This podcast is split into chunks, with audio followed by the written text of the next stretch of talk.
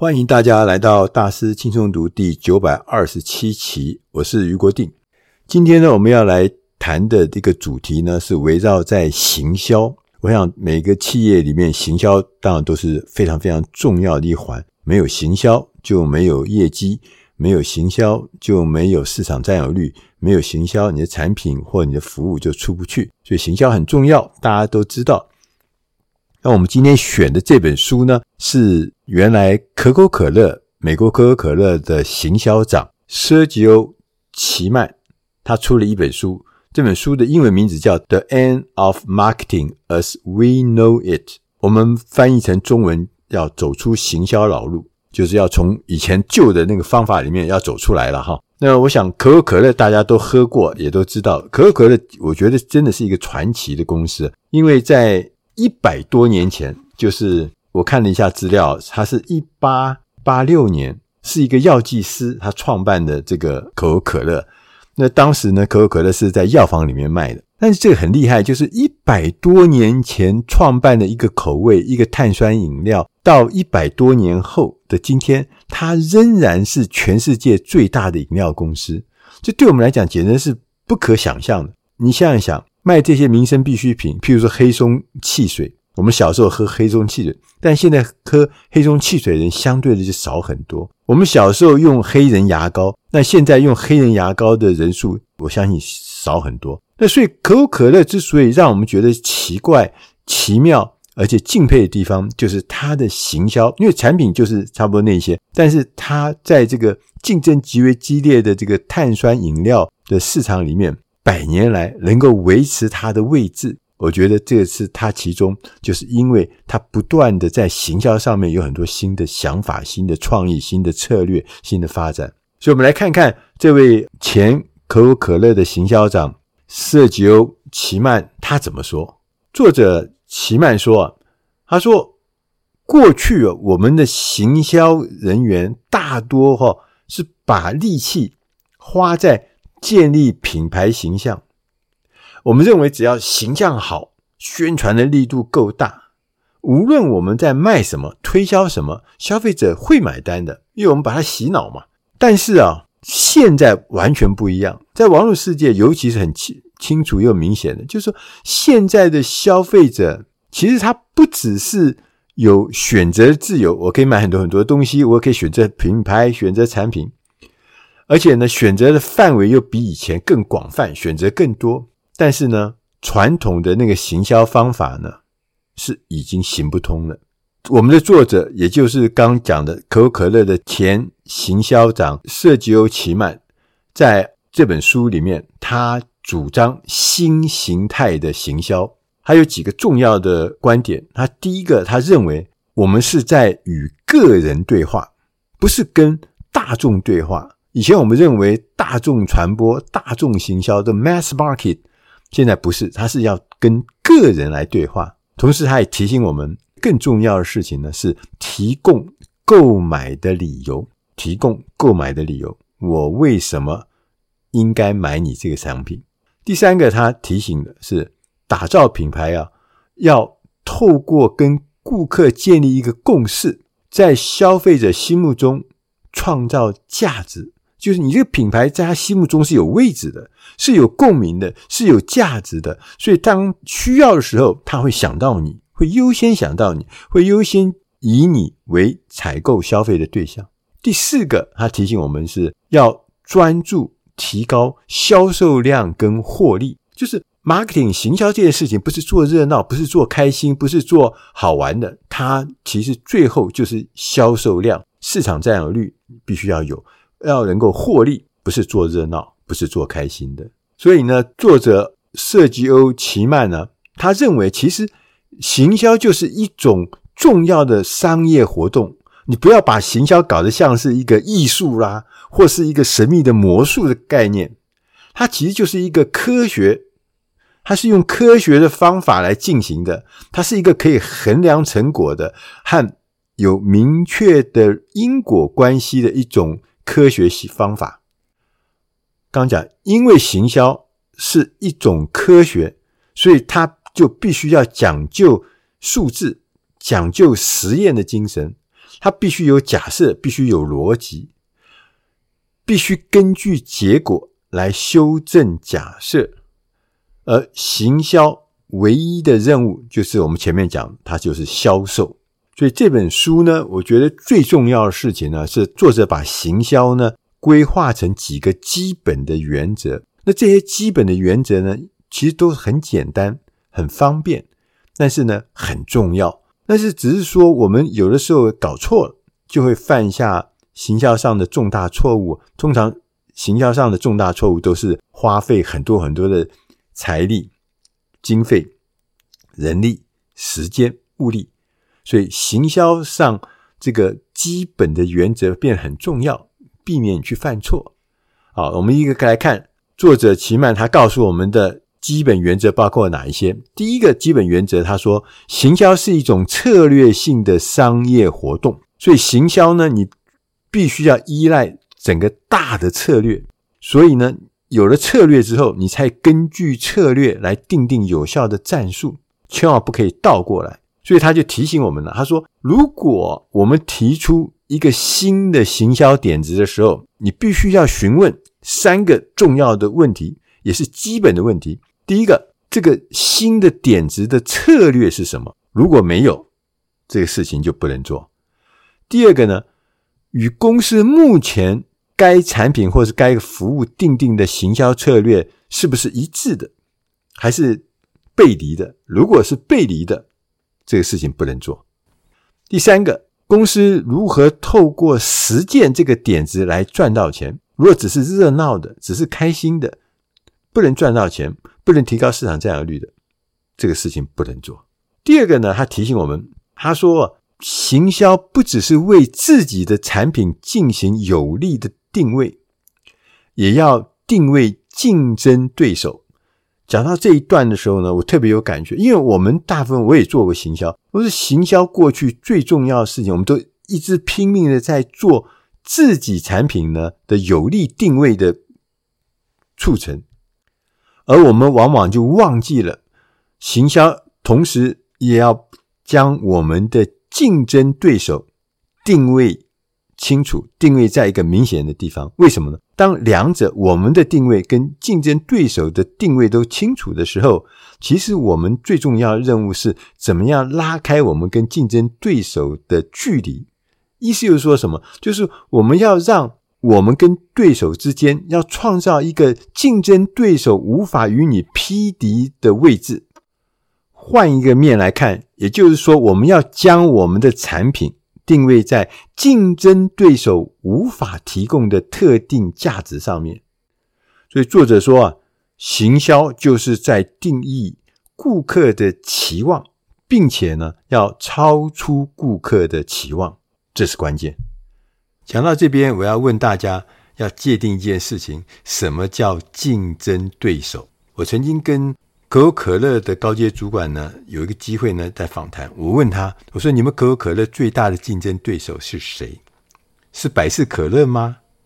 他说：“不是，不是百事可乐。我们最大的竞争对手是水，就是白开水，水。那在台湾还要加一个茶，就是茶水。他特别强调，你如果搞错了竞争对手，你的力气会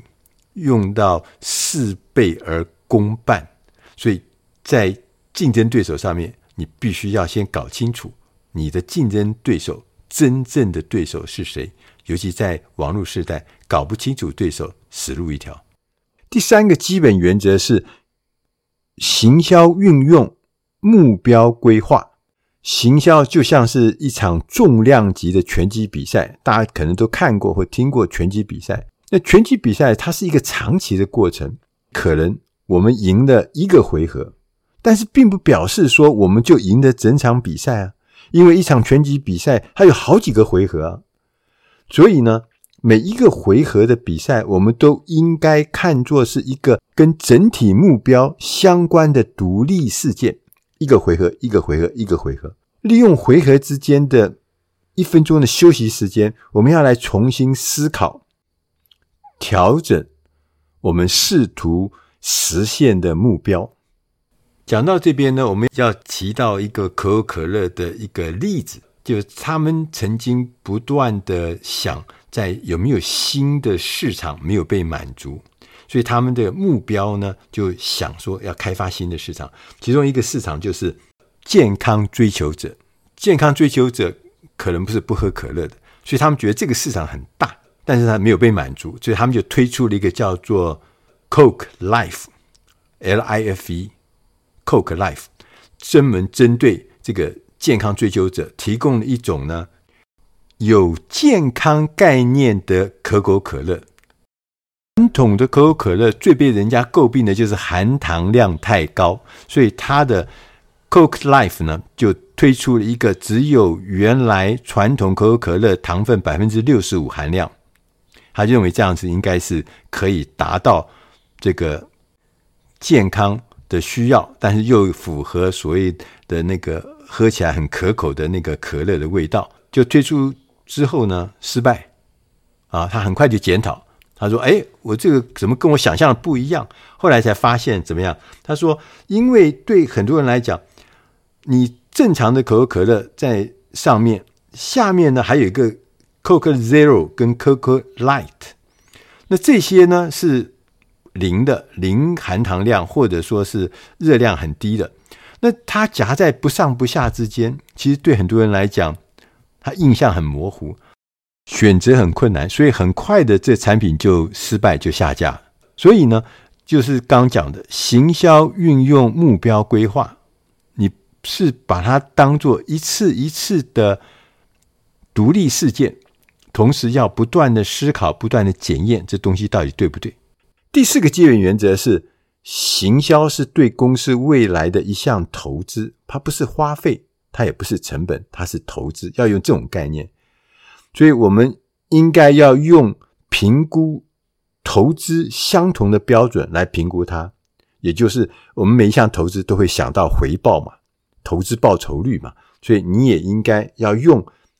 实际回报、投资报酬率的标准来看我们行销的。第五个基本原则是行销运用活动的基础成本法，也就是说，我们每花一块钱在行销上面，它所产生的销售回报必须被衡量，必须被评估，也就像其他的成本一样。第六个基本原则讲的是行销的重点是在取得最大的投资回报，这跟我们刚刚讲的第五个是一模一样，是它同同一个系列，跟第四个。也是一样，就是说它是一个投资，所以必须要用有投资报酬率来看，它是一个花费，但是呢，它也要被衡量它的回报率是什么，它也要必须要知道它的最大投资回报是多少，卖出多少来决定呢，生产多少，因为很多人是做倒过来的，怎么讲？他说啊，就做了很多很多，然后呢，很多很多的存货，然后开始想办法把它卖掉，不是，是要先想。能够卖出多少，再决定生产多少。同时呢，作者齐曼先生他特别讨厌，就是企业在紧要关头，譬如像什么可能不景气的时候、通货膨胀的时候，或者说是这个业绩衰退的时候，第一个就想要削减行销预算。同时呢，作者他更不同意的就是企业呢，在做好制造的决策，我要做什么东西，想好了，决策了，同时呢，设计好新的产品之后呢，才把这样子的任务呢，交给了行销人员去销售。他说，行销其实就是生意，就是 business，行销人员就是 business person，所以不是一个。卖东西不是一个执行的东西，它是整个生意中间的一环。所以你在做决策的时候，你在做设计的时候，必须要让行销人员参与，而不是来做下游的执行的人。第七个基本原则是说，行销就是能为你的公司、你的产品、你的品牌或你的服务增加价值的活动，同时。在这个价增加价值的活动上面呢，投入资金。刚刚我们前面讲过嘛，他说这个行销很像是一门学科，它不是艺术，它也不是魔术。所以呢，行销整个的运作过程呢，我们必须要不断的收集数据，同时呢，利用新的资讯得出新的结论。这种特质呢，应该就是我们行销科学上面跟其他科学领域一样的做法，这很重要。那在这边，我们就提出可口可乐曾经做过的一个非常有意思的行销活动。它那活动叫做 Play a Coke，它跟 Spotify 那个音乐串流平台结合，他们在那个可乐的瓶身上面，那个瓶子上面玩那个 AR 扩充实境，在这个上面呢，瓶子上面呢，有一百八十九种夏日的情境，夏天的情境，包含什么海摊派对啦。棒球比赛啦，什么乐团音乐的表演啦，那这个一百八十九个情境呢，就是你只要拿到那个瓶子，然后用你手机这么一扫，就会出现一些情境。那最厉害的是，你要换内容，你只要把瓶身转一下，它就可以换换一个情境，再转一下就换一个情境，然后在它所有的。瓶子里面呢，就有各式各样的分布啊，这个有几个，那个有几个，所以呢，大家就在同时在喝可乐的过程中，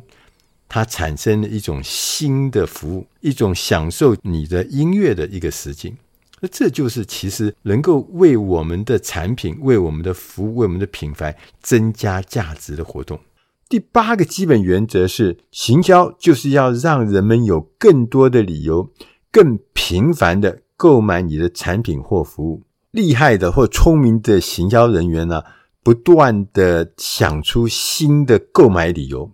这样呢，就可以让那些潜在顾客心目中呢，他会有新的价值主张，同时呢，也就有效的刷新了你的品牌形象。讲到这边啊，其实大家可以想想看，可口可乐，可口可乐从最早一八八六年的时候，它在药房里面开始卖这个呃所谓的这个饮料哈，这个东西呢，它可以看得出来，在一百多年来，其实它是不断的创造新的购买理由。譬如说，它出了什么呃果汁的碳酸饮料，什么芬达啦，它也出了各式各样的口味。比如说，根据大家对于这个热量、对于这个糖的那个需求，它有呃 Coke Light、Coke Diet。就是对不同的人，我同样提供可口可乐，可是我的可口可乐，它不断的让你有新的购买理由。这一点可口可乐做得非常成功。到现在，可口可乐已经有超过三十种不同的品牌，在饮料的领域里面，三十种不同品牌，个别都有个别的主张，让你在需求的时候，你都可以找到相对应你需要的东西。所以这就是很重要的。创造新的购买理由，我觉得这可能是一个我们行销人员最重要、最重要的工作之一。创造新的购买理由，这也是我看了这整本书以后，我最最最重要的收获，也是最赞同的地方。作者呢，瑟吉欧奇曼他说：“行销啊，绝对不是等同于销售或是广告。”他。当然是包含这两项，但不是全部。他说，好莱坞有一位著名的喜剧演员